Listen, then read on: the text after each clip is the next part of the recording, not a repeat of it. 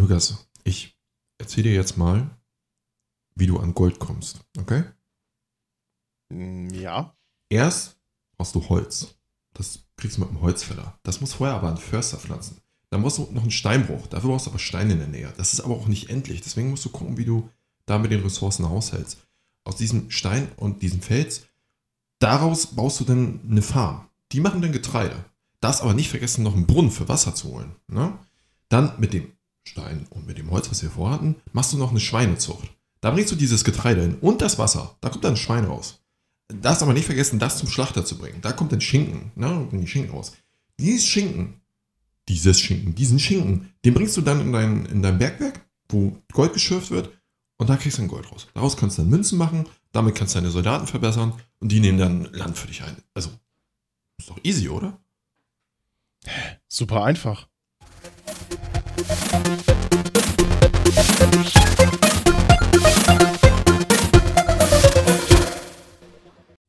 Herzlich willkommen, ihr Lieben, bei der LM Love World. Wir sind wieder da. Das Norman, bin ich. Und mein Lieblings-Podcast-Partner Lukas ist natürlich auch dabei.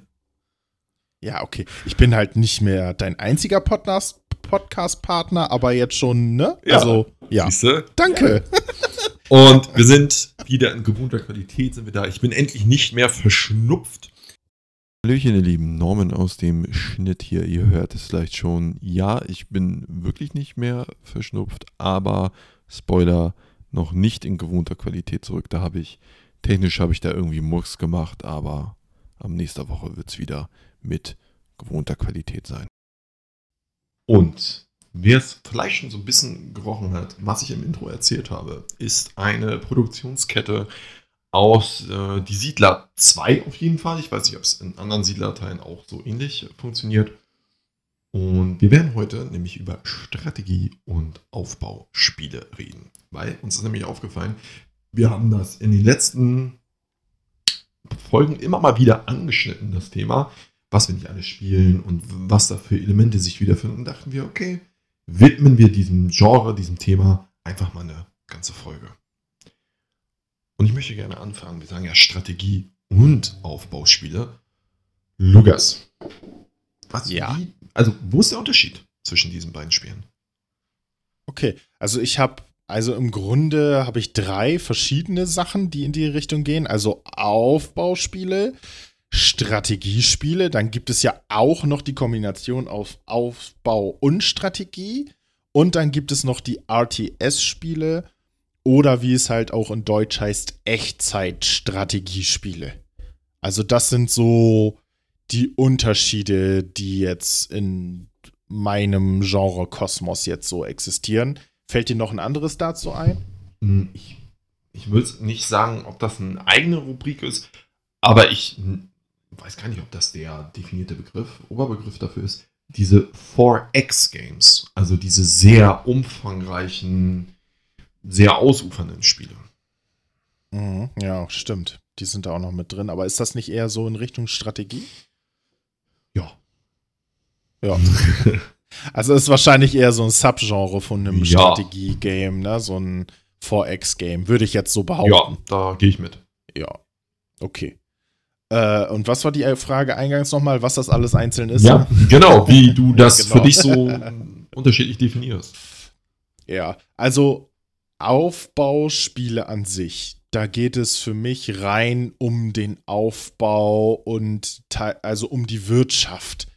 Also in einem großen Teil zum Beispiel sowas wie einen Anno würde ich eher in so eine Aufbaurichtung stecken mit, naja, wie soll ich sagen, mit so ein bisschen Strategieanteil da drin, weil man ja schon so ein bisschen gucken muss, was wie wohin gehört so ein richtiges Aufbaustrategiespiel ist dann wahrscheinlich eher so ein Siedler, wo du halt wirklich strategisch gucken musst, was baust du wie nacheinander, Ressourcen aufbauend, wirklich die Kette so hintereinander legst, dass das auch alles schön weich durchbuttert. Dass du alle Sachen schön direkt hintereinander liegen hast und dann hast du solche Sachen wie Echtzeitstrategiespiele, wo jetzt zum Beispiel äh, einen Age of Empires oder einen StarCraft reingehen, wo halt, wo du halt auch Aufbauelemente mit drin hast, wo du zum Beispiel ein Dorfzentrum oder sowas hast, ähm, ne, verschiedene Produktionen von Ressourcen, die du dann brauchst, um Einheiten herzustellen. Also in den meisten Fällen ist es ja eher so eine militärische Sache dann. Und diese Einheiten dann produzierst und mit den Einheiten dann in einer Echtzeitumgebung direkt steuernd ähm, auf den Gegner halt triffst. So, so würde ich das jetzt grob einordnen. Möchtest du dazu noch was ergänzen? Mhm, ja, so ein bisschen. Und das ist so ein bisschen verzahnt mit meiner mit einer Frage, die mir auch auf dem Herzen liegt. Ich würde sagen, für mich ist der größte Unterschied in den Genres oder Subgenres oder wie auch immer, ist so das Tempo des Spiels. Weil ich habe das Gefühl, dass du dir bei einem Siedler oder bei einem Anno viel mehr Zeit lassen kannst, als wenn du jetzt ein Age of Empires zum Beispiel spielst.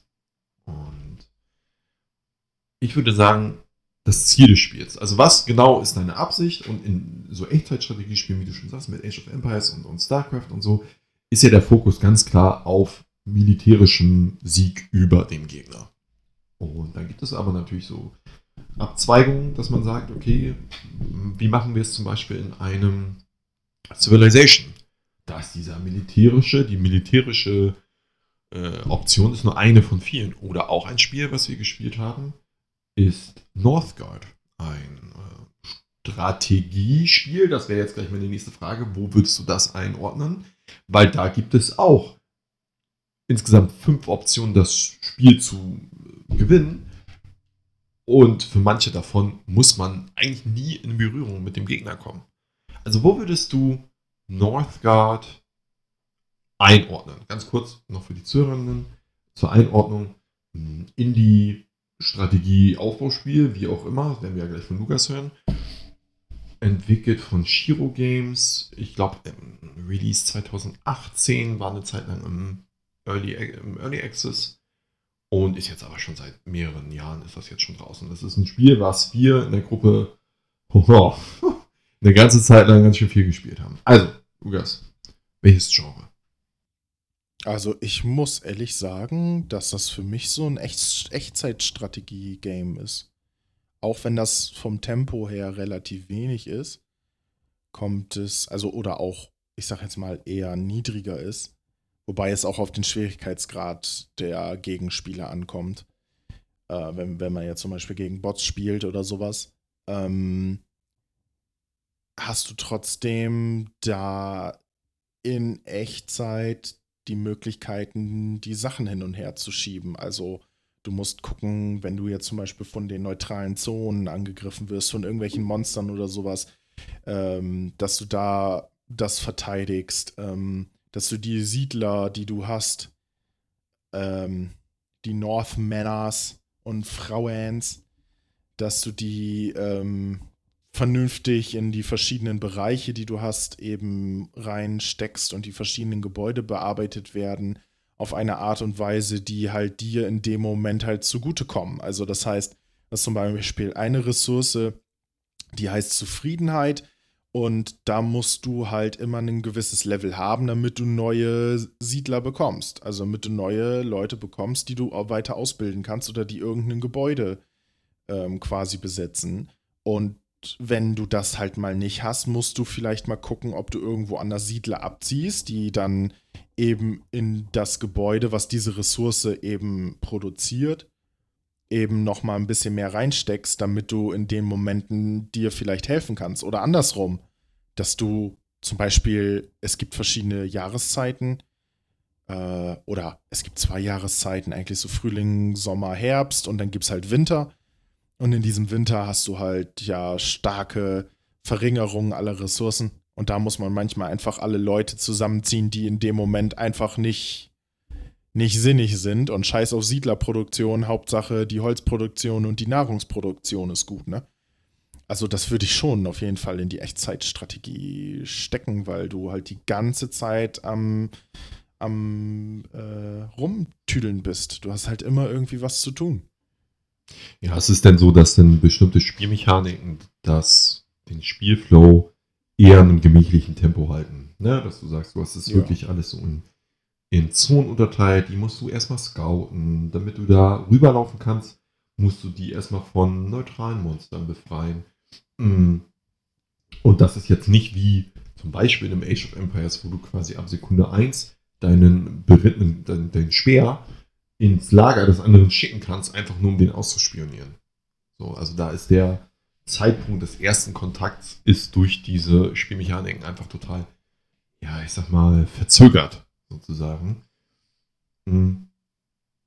Und frage ich mal so, inwiefern gehören für dich denn Warenketten und Produktionszyklen und so weiter, wie sehr gehören die für dich in Echtzeitstrategiespiele? Naja, schon ein bisschen. Also wenn ich jetzt alleine ja nur mal so ein Age of Empires oder so ein StarCraft, was ich ja beides auch nicht wenig gespielt habe, ähm, betrachte, dann ist das ja schon wichtig. Ähm, weil das halt auch so einen Aspekt hat, zum Beispiel bei StarCraft, wenn du jetzt zum Beispiel über Taktiken sprichst, die irgendwas mit Russian zu tun haben, ähm, musst du halt auch dementsprechend schnell deine Ressourcen beisammen haben und gucken, dass deine Ressourcen auch gesichert sind. Ne, man hat ja letzten Endes ne, immer den Drang zu gucken, ja, wie viel von welchen Ressourcen habe ich jetzt, was brauche ich, um jetzt die nächsten Einheiten herzustellen. Und das muss ja ständig drin sein. Und dann musst du halt natürlich auch deine Strategie dementsprechend ändern, wenn du deine Ressourcen in dem Moment sichern musst. Ne? Und das ist natürlich auch ja ein Angriffspunkt für deinen Gegner, der sagt, okay, das ist jetzt eine Ressource, die relativ wichtig ist. Ähm, und da gehe ich jetzt hin und greife den an. So, das heißt, dann shiftet der Fokus halt direkt zur Verteidigung. Und ja, also das finde ich schon wichtig. Es ist natürlich jetzt nicht wie bei einem Siedler, dass du jetzt, äh, keine Ahnung, wie viele Dutzend Waren da hast und die hin und her transportieren musst und verschiedene Prioritäten hast. Es sind halt ja eher weniger. Meistens sind es ja irgendwie so zwischen, keine Ahnung, ich sage jetzt einfach mal fünf bis zehn Waren, die du da irgendwie hast. Ressourcen, die du halt managen musst. Das ist ja nicht viel in dem Sinne. Und äh, ja, aber es gehört ja schon irgendwie dazu, alleine als Motivation ja auch für die militärischen Angriffspunkte und sowas, was ich ja gerade sagte, ne?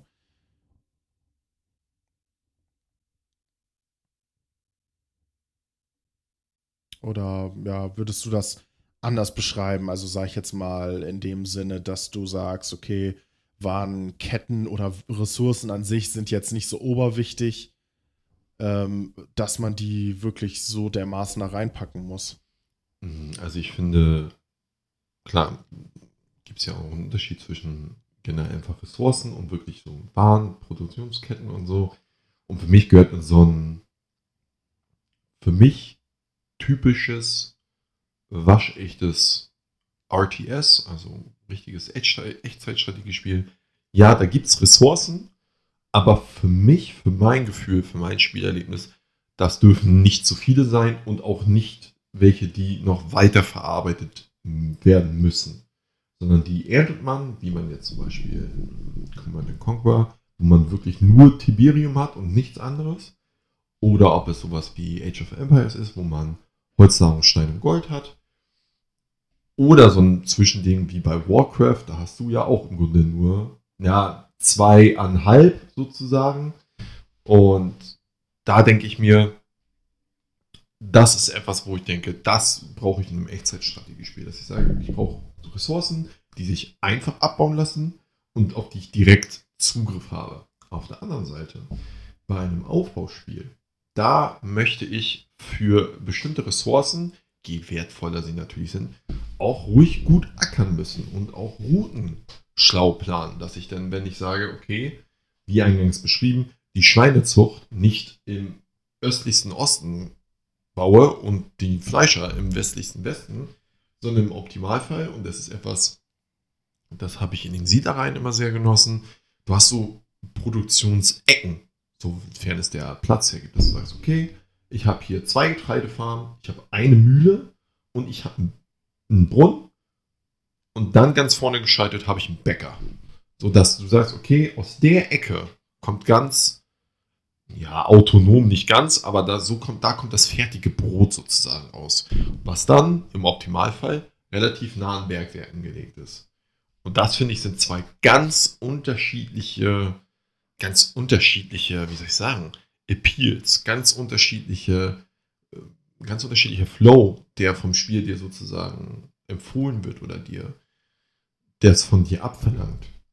Und ich denke, ich könnte kein, habe ich bisher auch noch nicht getan, aber ich könnte jetzt kein Echtzeitstrategie spielen, wo ich wirklich den, vielleicht auch für mich den Anspruch habe, okay, ich schwitze hier jetzt wirklich rein. Also ich stelle mich wirklich sehr an, wie es jetzt bei einem StarCraft ist. Hatten wir ja schon, letzte Folge war das ja, glaube ich, hatten wir das ja kurz beschrieben, dass wir beide, du ja mehr als ich, dann mal StarCraft 4 gespielt haben. Und da war es ja wirklich, okay, wie schaffe ich es schnellstmöglich effizient eine bestimmte Streitmacht herzustellen, um dem Gegner zuvorzukommen. Oder einen gewissen Ressourcenvorsprung zu haben, sozusagen. Und das fängt ja bei so Sachen an, okay, erstmal zum Beispiel die Hotkeys zu lernen, also die Tastenkürze. Das weiß ich noch, als ich mal Age of Empires 2 viel gespielt habe, das war damals noch zu LAN-Partys, da habe ich mich wirklich hingesetzt und dann habe ich mehrere Stunden lang die Hotkeys gelernt. Klar, du kannst sie auch äh, dir selber belegen, aber auch das musst du ja verinnerlichen.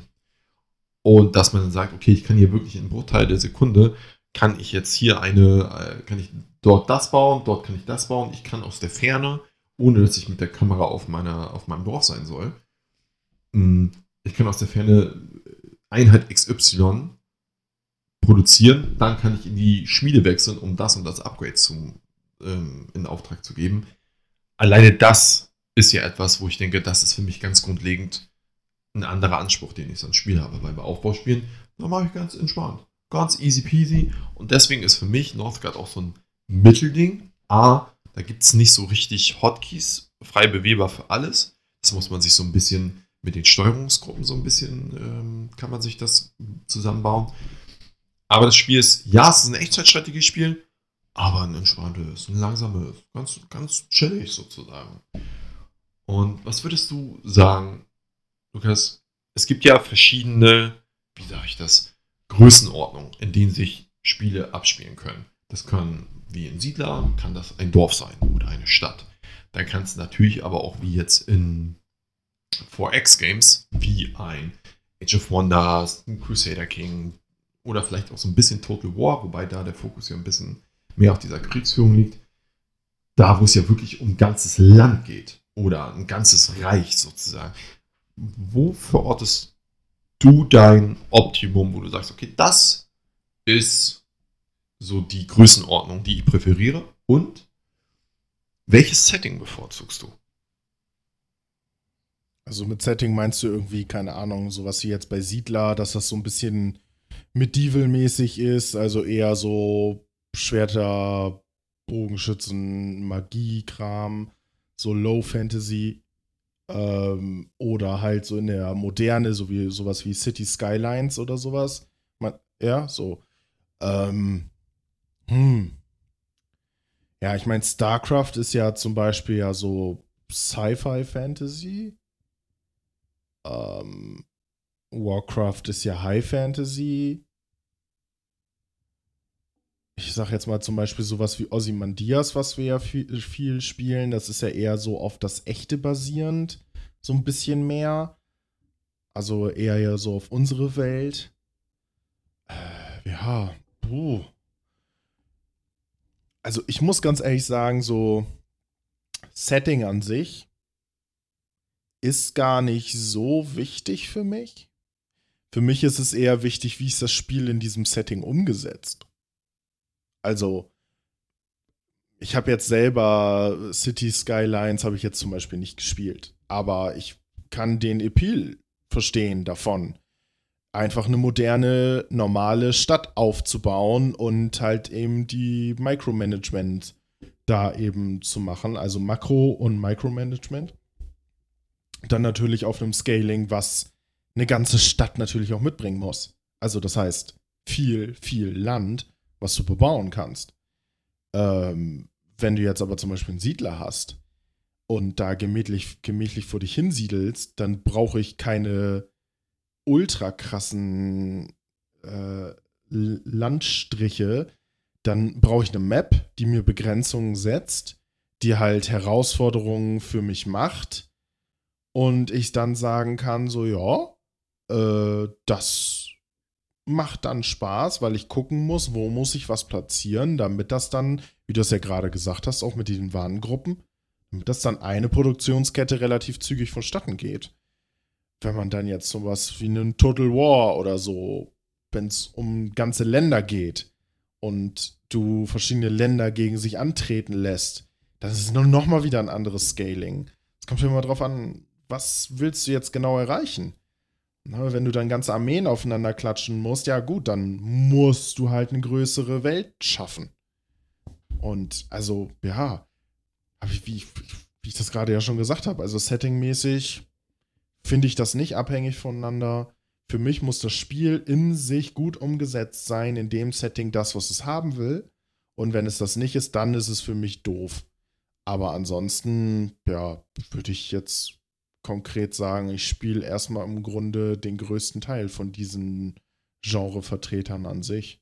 Was würdest du denn sagen? Was ist denn so dein Lieblingssetting? Hast du da so ein, so ein Setting jetzt? Ich, ich meine, ja, zum Beispiel jetzt Northgard mit den Wikingern ist ja schon ziemlich geil, so. Das würde ich jetzt schon so als mein Favorite-Genre oder Setting an sich ansehen, aber wie ist das denn bei dir so?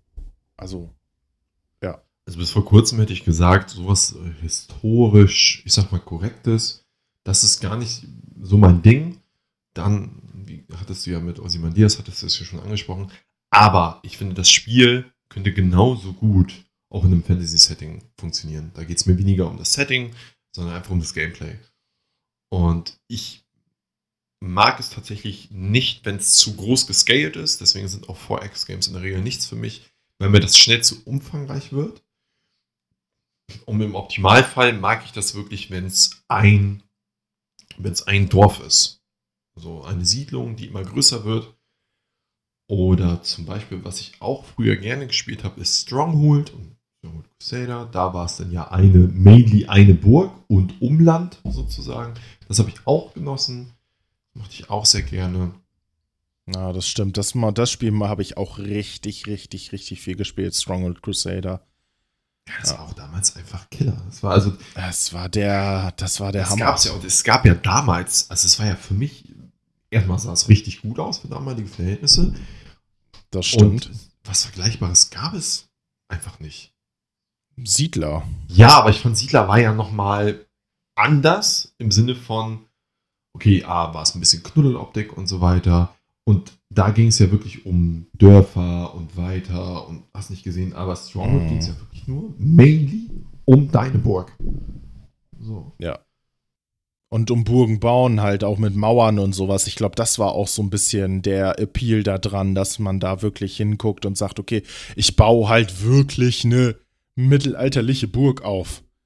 So, ich glaube, darum, darum ging es halt auch so ein bisschen bei Strong Crusader. Also ich würde generell sagen, dass mich das Fantasy-Setting schon so am meisten abholt. Aber, wie gesagt, auch ein Stronghold, was keinerlei Fantasy-Elemente hat, das finde ich total super. Das holt mich total ab.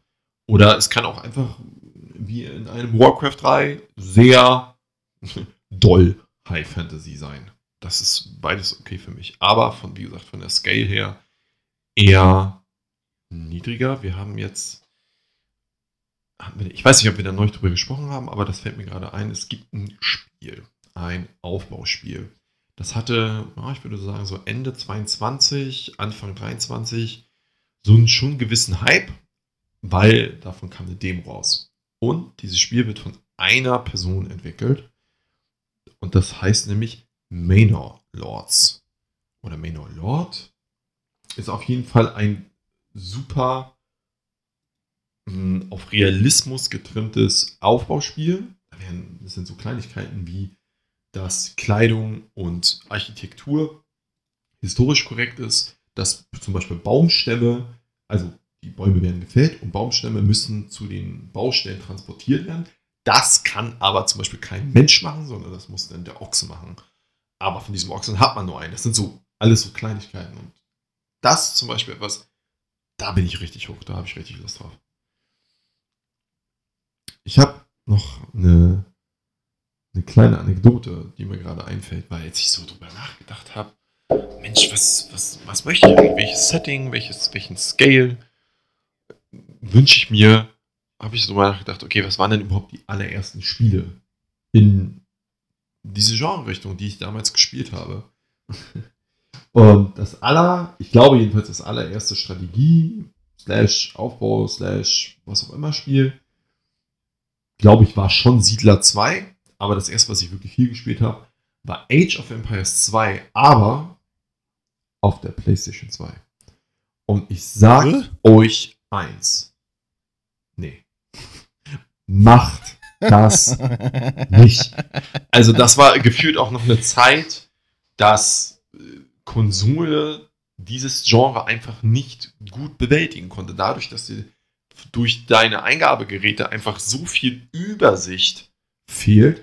Und ich habe das damals, ich, wie alt war ich denn? Neun oder so. Ich habe das ganz anders bewertet, aber du musstest zum Beispiel, du konntest die Kamera, also das, was du gesehen hast, das konntest du nicht frei bewegen, sondern du hast mit den Schultertasten das, wie beschreibe ich das, immer wie so ein Standbild eine Kachel weiter geschaltet, sozusagen. Also da hast du nicht frei bewegt, sondern hast auf die Schultertaste und dann klick, ging es eins nach rechts oder je nachdem, wo du es hingehalten hast. Und wenn deine Einheiten am Rande dieses einen Bildes quasi gekämpft haben, da hast du ein Problem gehabt. Und dann musstest du immer hin und her schalten, so, äh, äh, äh, oh Gott. Und das ist, also, das ist großer Murks gewesen, ganz großer Murks.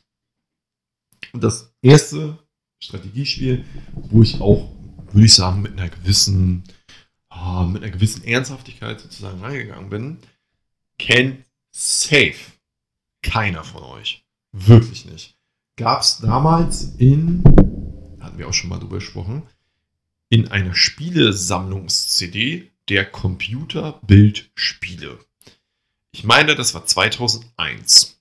Also ganze 22 Jahre her.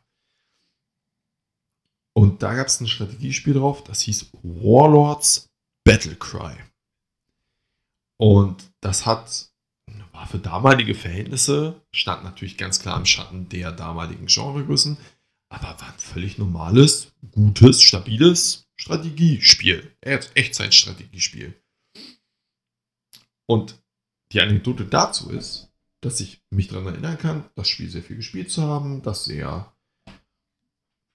sehr, hm, sehr ernst genommen zu haben im Sinne von, okay, ich mache mir, ich baue mir hier richtig Strategien aus und so weiter. und ich kann mich auch daran erinnern, dass ich in meinen einzigen Teppichflohmarkt, den ich jemals in meinem Leben gemacht habe, wir haben nämlich damals in der Nähe von einem Supermarkt gewohnt und meine Eltern haben es mir damals immer verboten, das zu machen. Und ich habe das nie verstanden, warum ich das nicht machen darf. Haben sie irgendwann gesagt, okay, mach. So habe ich da meinen, habe mich vom Supermarkt gehorkt, schön mein Wollteppich da ausgebreitet. Alle möglichen Sachen, die ich gerne verkaufen wollte, da, äh, da geboten. Und dann habe ich diese Spielesammlungs-CD für 3 Euro verkauft. Für 3 Euro. Und ich habe zum Beispiel damals auch Mickey Mouse, diese Hefte, die habe ich damals gesammelt. Jahrelang. Und ich hatte eine Sammlung die war, ich würde jetzt mal so aus meiner Erinnerung schätzen, wenn du die alle so aufeinander gestapelt hast, das waren locker 60, 70 Zentimeter. Und diese 60, 70 Zentimeter pure äh, Mickey Maus Heftsammlung, die habe ich auch für ganze 3 Euro verscherbelt. Also im Nachhinein weiß ich, warum sie es nicht machen wollten, weil sie wahrscheinlich schon wussten, dass ich das alles für einen Apfel und ein Ei weggebe, sozusagen jetzt treffe ich auch ein bisschen ab, was ich ursprünglich sagen wollte, ist, dass ich ganz, ganz lange nicht wusste, was, wie dieses Spiel heißt. Ich habe eh, das kennt ihr bestimmt auch, und Lukas, du kennst das safe auch. Man hat irgendwann mal irgendwas gesehen, gehört, ein Film, ein Lied oder was auch immer. Und ewig hat man sich gefragt, wie hieß das denn nochmal? Komme nicht mehr drauf, aber es ist noch so ganz tief in den Erinnerungen sozusagen hinten versteckt. Und dann habe ich es tatsächlich auf Good Old Games habe ich es wiedergefunden. Habe Screenshot gesehen, aber vom dritten Teil und dachte, Moment mal, das kommt mir doch bekannt vor. Da habe ich ein bisschen recherchiert und dann habe ich es wiedergefunden. Und das gibt es tatsächlich bei Good Old Games auch zu kaufen. War zu dem Zeitpunkt sogar zufällig runtergesetzt, sodass ich es für 1,29 glaube ich gekauft habe. Das Spiel wieder angeschmissen habe und ja, mir ist schon klar, dass das ein über 20 Jahre altes Spiel ist. Und das so gespielt hatte und dachte so, boah, nee, ich mach's gleich wieder aus. Echt. Ich glaube, ich weiß, warum mich das damals so gehuckt hat, weil es war coole Grafik für damalige Verhältnisse und was besonders war, ist, dass man eine Heldeneinheit hatte und die hat man richtig doll customizen können für damalige Verhältnisse, was Stats und Skills und so weiter und so fort angeht. Ja, jetzt habe ich euch kurz mitgenommen auf einen äh, Trip to my past sozusagen. Und jetzt sind wir natürlich auf den Trip to the past von Lukas gespannt. Lukas, dein allererstes Strategie-Aufbauspiel. Ja, ich habe die ganze Zeit schon überlegt, in welche Richtung das bei mir geht. Und das ist auch echt schwierig. Weil ich kann mich dran erinnern, davon gibt es jetzt auch so eine Neuauflage. Äh, wie heißt denn das noch? Das ist mit so im, im alten Ägypten mit so Gods of Egypt oder irgendwie sowas hieß das. Da, da ist jetzt auch ein Remake rausgekommen. Das ist, ja, das, das ist irgendwie so eins der krassesten. Warte mal, ich habe das, ich habe das in meiner, in, auf meiner äh, Wunschliste bei Steam. Ist das nicht Pharao das, äh, in New Egypt oder so? Ja, genau. Äh, genau. Phara, äh, Pharao in New Era. Era. Genau. Und das war, ist glaube ich schon ziemlich mhm, alt. Das ist es. Ja, und halt, ja, Siedler, ne? Siedler 2 ist ziemlich, ziemlich früh. Ich bin am überlegen, ob es irgendwas auf Game Boy oder auf, auf Nintendo 64 oder sowas gab, was so strategiemäßig war, aber ich glaube nicht. Es muss so um den, also so aktiv, dass ich da darüber nachgedacht habe. Und ich meine, dass dieses Pharao A New Era, dass das auch auf so einer Computerbild-Spiele-CD damals als eine Vollversion drauf war. Ja. Meine ich nämlich, dass ich das nämlich da über so ein Heft damals gespielt habe. Und das habe ich auch, da habe ich äh, den Quark rausgespielt aus dem Ganzen. Ich habe das so doll zerpresst mit der Zeit. Also da, da war, da war, habe ich alles rausgequetscht. äh, ja. Und Siedler habe ich ja sowieso immer gespielt. Ich habe ja damals noch auf diesem, wir nennen das ja Holzrechner, ja. wenn die Rechner gar nichts können da habe ich damit, das weiß ich auch noch, da habe ich damals auf dem alten Rechner, auf diesem ultra krassen Holzrechner von meinen Eltern Siedler 3 gespielt, wo echt so eine Partie ja auch so ewig dauerte und einfach das Laden dieser Map einfach gefühlt 10 Minuten gedauert hat, bis das soweit war. Und das war ja damals, war ja nicht krass. So, und da war ich auch, wie alt war ich da? keine Ahnung, 8, 9, 10 vielleicht, keine Ahnung, vielleicht noch jünger ein bisschen ticken. Da habe ich das ja schon irgendwie gespielt, damals ja noch auf so diesen richtig fetten Röhrenmonitoren. Und ja, hm. Das, das müsste es roundabout gewesen sein. Apropos Flohmarkt, was du vorhin erzählt hast, meine Mutter hat damals meine Pokémon-Karten. Ich hatte einen richtig fetten Pokémon, äh, richtig fetten Stapel Pokémon-Karten mit so glitzernden, so Dragoran, so ein Dragonier und sowas hatte ich dabei. Hat die damals auf diesem Kindergarten-Flohmarkt den kompletten Stapel mit diesen Glitzerkarten für 3 Euro verkauft. Nein! Ich war so pisst, ich war so pisst auf die, weil ich die halt einzeln verkaufen wollte. So, und ich schwöre dir, hätte ich die, wenn ich, hätte ich die behalten, wäre ich garantiert rich heute. Oh Mann. Das war, ja, es waren noch die aus der ersten Generation damals. Sie hat dich nicht du, gefragt? Ja, ähm, nee, sie hat mich nicht gefragt. Ich war kurz weg, ich weiß nicht wohin. So, ich hatte die einzelnen, ich hatte die einzelnen Karten da liegen, die glitzernden, die wollte ich halt einzeln verkaufen und dann so ein Stapel Karten. Ja, und dann hat sie einfach gesagt, ja, ja, alle für drei Euro, zack. Und dann bin ich wiedergekommen, nach zehn Minuten waren die Karten weg. Ich dann so, hä, wo sind denn die Karten? Nein. Ja, habe ich gerade verkauft für drei Euro, hier bitte. Alter, ich war so, ich war so Oh dermaßen sauer nein. damals. Ja, ja, ja, ja, ja, ja. Das war, das war so kleiner, kleiner Sidetrip nochmal, apropos Flohmarkt. Oh, da blutet mir Das echt, mir gerade- ein bisschen So. das, Herz, ne? Ja, was meinst du, was meinst du, was mein Geldbeutel blutet? Ich wäre garantiert rich Ja, heutzutage. wenn man überlegt, was man heutzutage mit Pokémon-Karten so verdienen kann, ne? Das ist schon Ja. Wahnsinn. Ich habe Kurzer Side, kurzer Side. ja, aber jetzt, ich habe auch gerade, fällt mir auch gerade was so ein. Ich habe früher, ich habe früher viel Yu-Gi-Oh! Karten gesammelt und auch super viel gespielt und äh, hatte auch ja, eine Menge Karten und Ich so auch. weiter. Und da hatte ich eine, ich weiß gerade nicht, wie die Karte heißt. Auf jeden Fall ist die in einer ganz bestimmten Prägung, ähm, weil da irgendwie das Bild anders war. Ich weiß jetzt nicht ganz genau, wie es war. Wie war in einer ge- gewissen Prägung ist die relativ viel wert. Ist jetzt nicht so super. Ich würde jetzt sagen, das Zehnfache so von dem normalen Kartenwert. Aber natürlich schon, ja, nicht wenig Geld. Auf jeden Fall habe ich mich, vor zwei, drei Jahren hatte ich mal so eine Phase, wo ich mich sehr viel wieder mit Yu-Gi-Oh! beschäftigt habe, weil das wird ja, ist ja immer noch ein Ding. So wirklich. Und das, das wird ja immer noch viel bespielt, da kommen immer wieder neue Karten raus.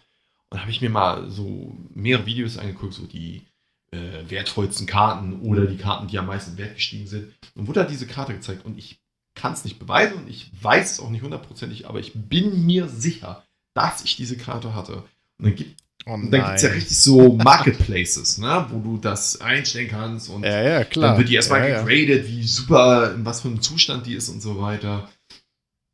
Und dann kostet diese, also konnte man diese Karte für 250 Euro verkaufen, die ich damals hatte. Alter, ja. Oh, und ich dachte so, also ich habe es damals überhaupt nicht gewollt, ich habe die freiwillig verschenkt tatsächlich mm, an jemand, der ein paar, einiges an Jahren jünger als ich war und der unbedingt Yu-Gi-Oh! spielen wollte. Da dachte ich, ja, hier komm, na. Aber heutzutage denke ich mir so, boah, hätte ich das mal aufbewahrt, also wirklich. Das ist eigentlich krass, oder? Ja, was, also ich würde das heute auch nicht mehr machen, wenn irgendwelche Karten oder sowas, wenn man das hat. Jetzt auch so diese Pokémon-Karten, die man ähm, aus dem Happy Meal hat. Ja. Ich habe das noch jetzt ja gar nicht so lange her. Ich zeige die hier jetzt gerade für Norman einmal.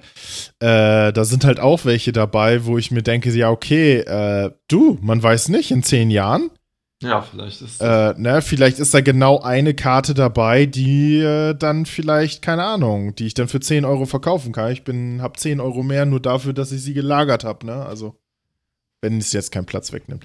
Okay, lass uns mal wieder. ja, wir kommen mal, wir driften ja. äh, Erstmal fünf Minuten irgendwie außerhalb des Themas.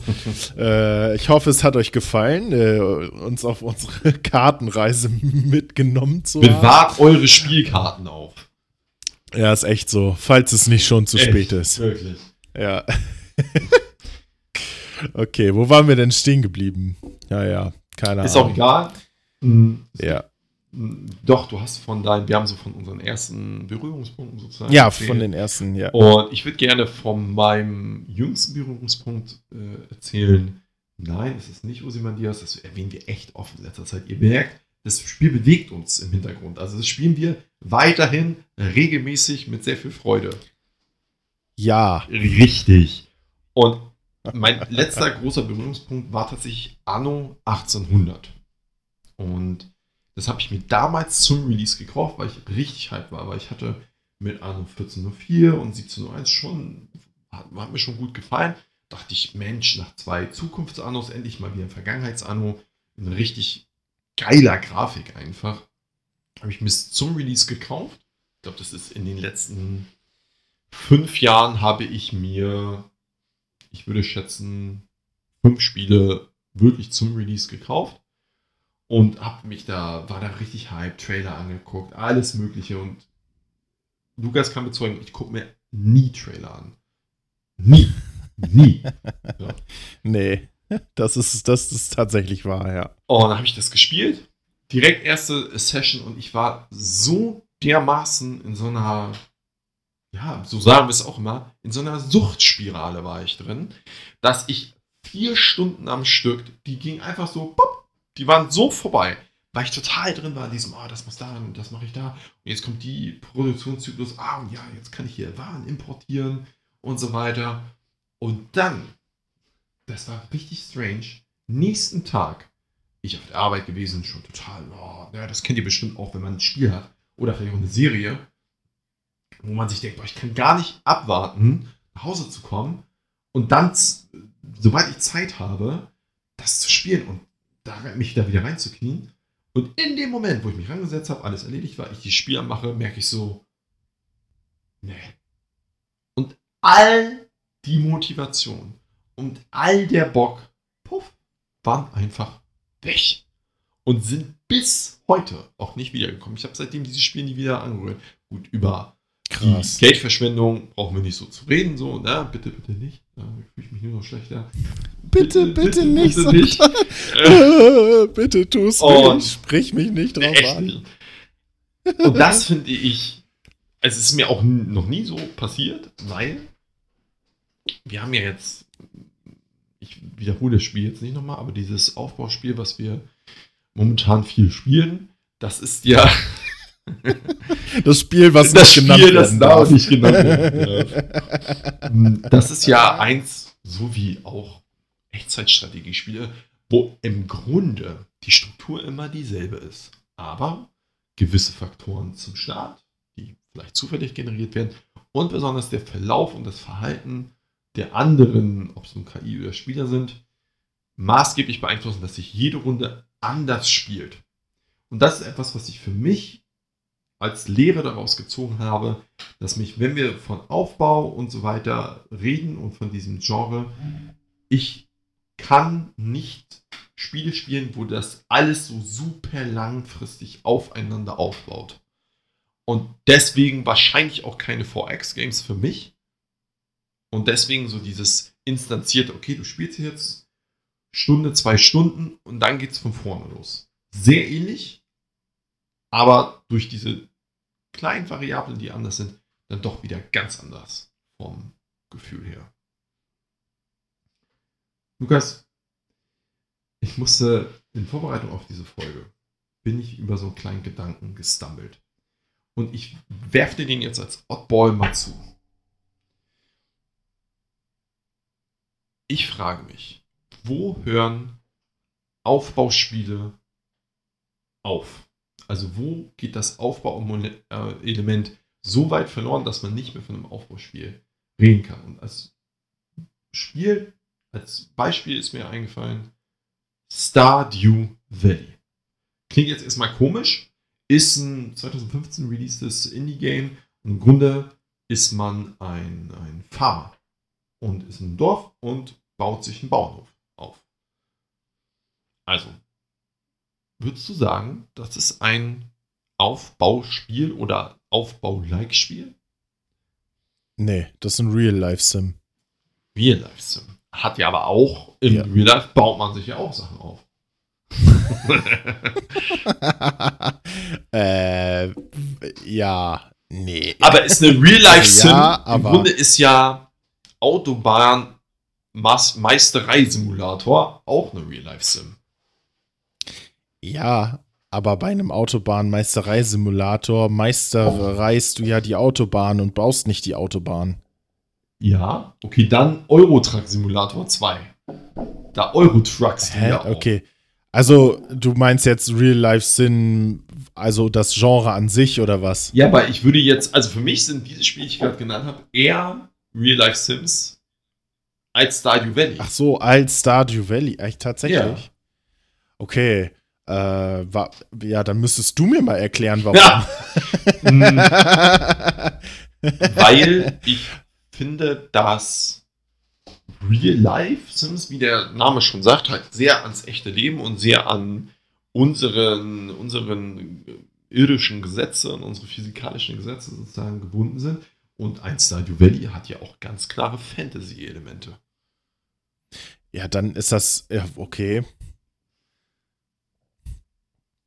Dann müsste das ja in Richtung halt so ein Fantasy-Adventure sein mit Aufbauelementen. Aber da finden wir das Wort Aufbau wieder vor. Siehst du? Ja, ich, ich ja, hab dich. Nee, ehrlich gesagt nicht, aber ist okay. Aufbauelemente heißt ja nicht Aufbauspiel, ja. Also, ne, wenn du jetzt ein City Skylines gegen einen Stardew Valley stellst, dann würde jeder sagen, okay, Stardew Valley ist kein Aufbauspiel. Ja, nee, das ist schon richtig. Aber was Ja, ich für also- mich beim, beim Spielen so auch gemerkt habe, aber vielleicht hat das was mit meinem persönlichen Spielverhalten auch zu tun, dass das für mich sich ähnlich angefühlt hat, wie ein, eine Stadt oder ein Dorf aufzubauen oder halt mein Bauernhof aufzubauen, Beziehungen mit den NPCs aufzubauen. So. Also das war für mich vom, vom Feeling her und vom Progress her relativ ähnlich. Mhm. Ja, muss ich dir zustimmen. Ich finde das auch. Also ist ja schon immer was Gutes gewesen. Ich des, deshalb denke ich auch, dass dieses Spielegenre so dermaßen beliebt ist auf der ganzen Welt, weil du halt der, das, was du halt aufbaust, ja auch direkt siehst. Ja, darum geht's ja direkt ja beim Aufbauspielen, dass du direkt miterleben kannst, so okay, was habe ich da jetzt quasi fabriziert in meinem Kopf? Und dann ist Stardew Valley ja genau in die Richtung. Du baust da deinen deinen Stall hin, da kommen dann ähm, Kühe rein, du baust deinen Hühnerstall, da kommen Hühner rein. Du hast dann so ein, du hast ein Feld mit Feldern, die du bewirtschaftest. Ja, du hast halt Fantasy, oder ist es eher so ein Real-Life-Sim mit Fantasy-Elementen? Ach, jetzt, oh, ja, jetzt, jetzt werden hier die Begrifflichkeiten jongliert sozusagen. Ja, weißt du, weil du dann halt die Mine hast, wo du dann Monster mit einem Schwert besiegst und sowas, ja, also ähm, kannst angeln gehen. Also es ist ja im Grunde, es ist ja ein ganz großer Teil Real Life. Und dann hast du ja so einzelne Elemente drin, die halt ja eher Fantasy sind, so wie die Mine, so wie die Monster, die du halt besiegen musst. Du gehst ja in echt nicht rum und schlägst die Fledermäuse mit einem Schwert auseinander, ne? Also, ich hoffe, das macht niemand. Ähm, dementsprechend, ja, klar, das Aufbauen ist ein absoluter Loop.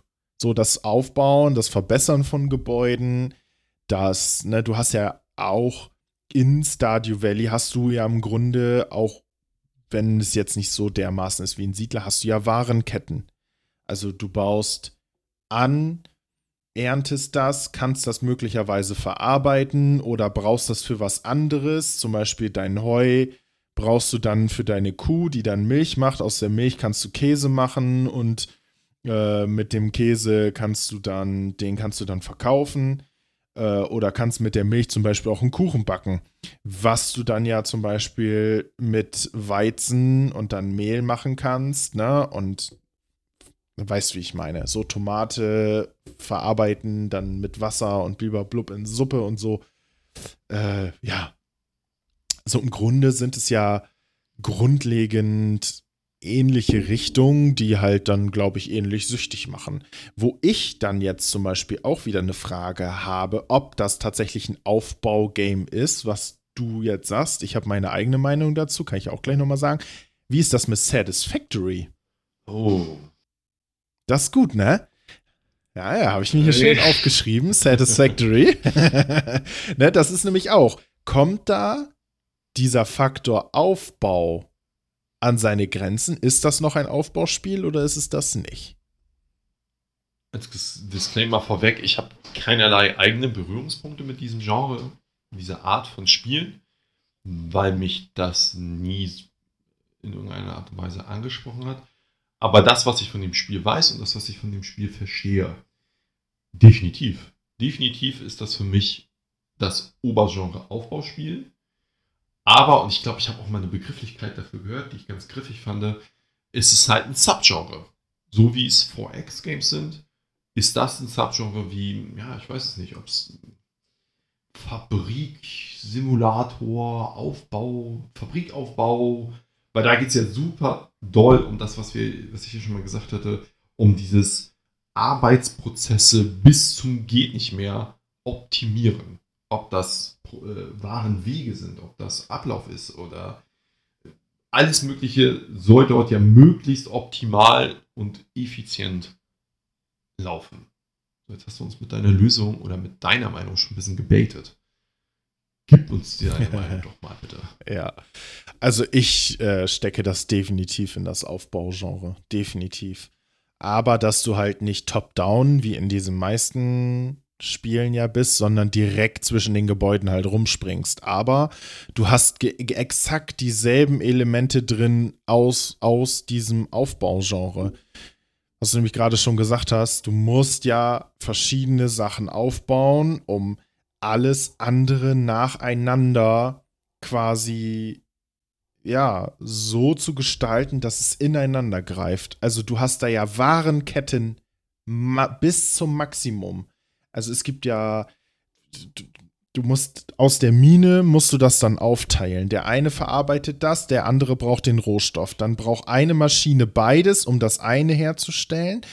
Dann kann eine Maschine aber insgesamt drei verschiedene Sachen aus den gleichen Ressourcen herstellen, aber braucht unterschiedliche Anteile von den Ressourcen.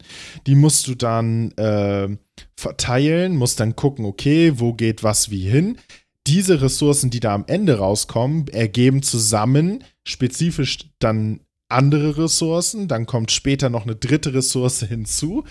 Das musst du alles so aufbauen und so ineinander verschachteln in diesen einzelnen Warenketten, dass das nachher irgendwie alles zueinander passt, das mit Förderbändern und so verbinden. Also ich finde, das bringt das Aufbaugenre quasi in so einen Maximalstatus so ein Effizienzaufbauspiel, würde ich es jetzt einfach mal taufen.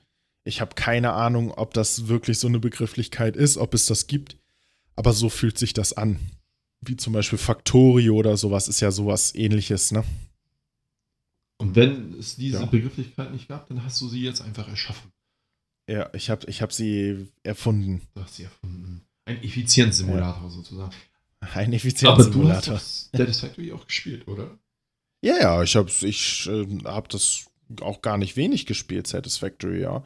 Aber ich habe es halt innerhalb von Rahmenbedingungen gespielt, wo halt noch nicht alles released war, was jetzt zum Beispiel gerade ist. Also ich habe das jetzt in diesem, in dem Vollversionszustand, habe ich das nicht gespielt. Ja, also es sind ja auch noch mehrere Sachen dazugekommen mittlerweile, die ich noch nicht angefasst habe. So, weil es diese Warenketten halt so nicht gibt. Du kannst ja mittlerweile, kannst du ja, ich sag jetzt mal, von dieser ganzen Kohle und sowas sogar weggehen auf Atomenergie und so. Du hast ganz verschiedene, du hast Züge, du hast automatisierte Sachen, die du hin und her schicken kannst, du hast Drohnen, die du benutzen kannst, wo du zum, von einer, von einem Fabrikgelände zum anderen Fabrikgelände was hin und her schieben kannst. Also es ist crazy. Das ganze, ich sag jetzt mal so, Lufttransportwege, also wo richtig so Luftröhren, wo was durchgeschossen wird, ist crazy. Du kannst Öl pumpen, das ist so krass geworden. Und ich habe mich damit gar nicht beschäftigt, weil ich ein bisschen Angst davor habe. Vor dieser schieren Unmenge an Ressourcen. Und dann nachher denke so, hallo, ich, äh, ja, moin, guten Tag. Was war denn für so, dich du? der Appeal an diesem, diesem Spiel? Ja, ich glaube einfach, die, das, das effiziente Aufbauen dieser einzelnen Ressourcenstrecken. Du hast ja im Grunde gar nichts davon. Also im Grunde ist es ja, du kommst ja an und du fängst an, aus einer Ressource die nächste zu produzieren. Aus dieser Ressource kannst du Besseres produzieren. Aus dieser Ressource kannst du Besseres produzieren. Das ist ja im Grunde ein Monster Hunter für Aufbauspiele. Das ist ein schöner Vergleich auf jeden Fall. Ja. ja, ist tatsächlich so. Also du bist die ganze Zeit am Grinden, also automatisches Ergrinden für Ressourcen, aus denen du dann bessere Sachen herstellen kannst, mit denen du bessere Ressourcen holen kannst, aus denen du wieder bessere Sachen herstellen kannst, aus denen du wieder bessere Ressourcen wertschöpfen kannst. Also es ist ja quasi so ein Ressourcencycle. Also genauso wie ein Monster Hunter mit, ne, du hast bessere Ausrüstung und kannst da bessere Monster handeln und wieder bessere Ausrüstung und immer so weiter. Und ich glaube, das ist der Appeal, dieser Loop. Ich hoffe, du hast jetzt so einigen der Zuhörenden so ein bisschen aus der Seele gesprochen, dass sie, als sie das gehört haben, so sagten, ja, genau das. ihr sagt, yes, er hat es auf den Punkt gebracht. Genau aus der Seele gesprochen, weil, da bin ich ganz ehrlich, ich habe mir das so angehört und dachte so, oh, nee, nichts für mich. oh nee, scheiße, ja, gar kein Bock. Echt nicht. Absolut nicht. Mhm. Hm, ich möchte mit dir so ein ganz kleines Gedankenexperiment machen. Das ist etwas, was wir schon mal gemacht haben. Ich glaube, herrje, bei, nicht bei Survival-Spielen, ich weiß gerade nicht, ich glaube bei Battle Royale-Spielen, ja genau, beim Battle Royale-Thema haben wir das mal gemacht.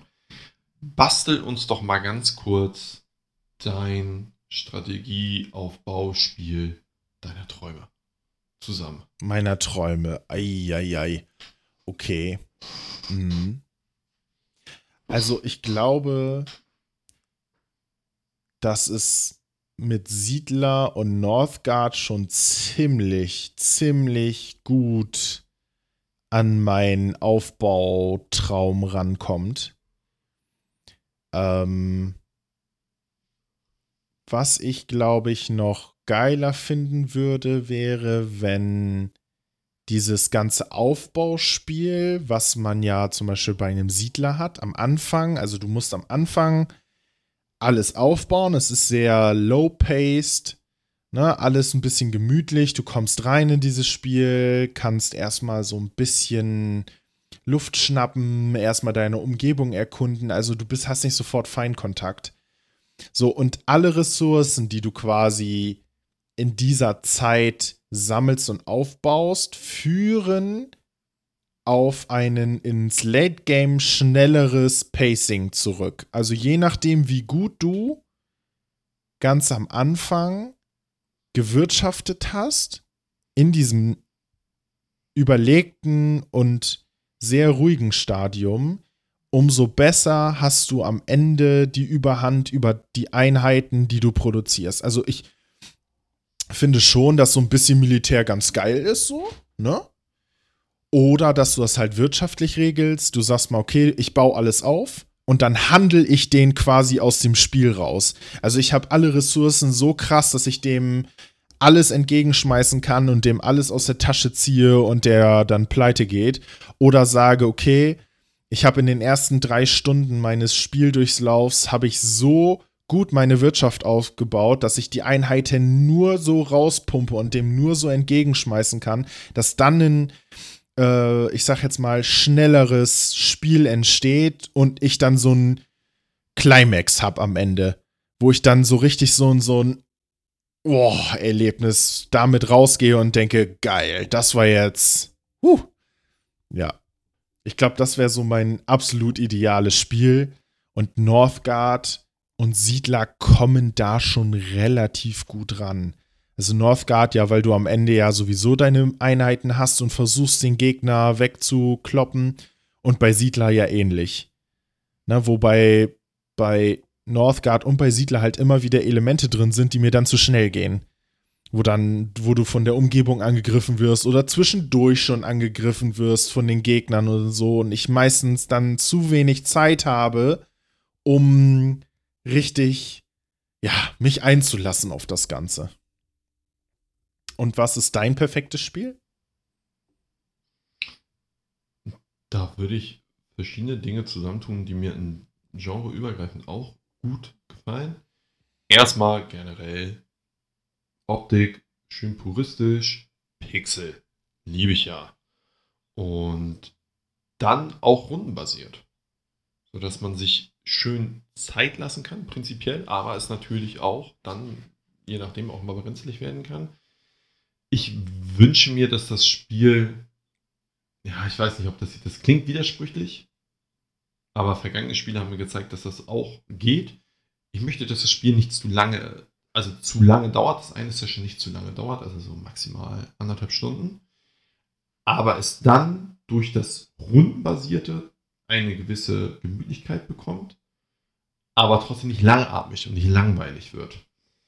Und ich wünsche mir etwas, wo man so mit richtig viel Liebe zum Detail so super ganz kleine Sachen im Micromanagement-Style machen kann, dass man keine Ahnung, man kann einzelne Dorfbewohner benennen und den bestimmte Biografien geben. Und ich würde es auch schön finden, wenn es einfach die zwar völlig unnötige, aber wunderschöne Funktion geben würde, dass man sich so ein bisschen in seiner Fantasie auslebt, dass man sagt, okay,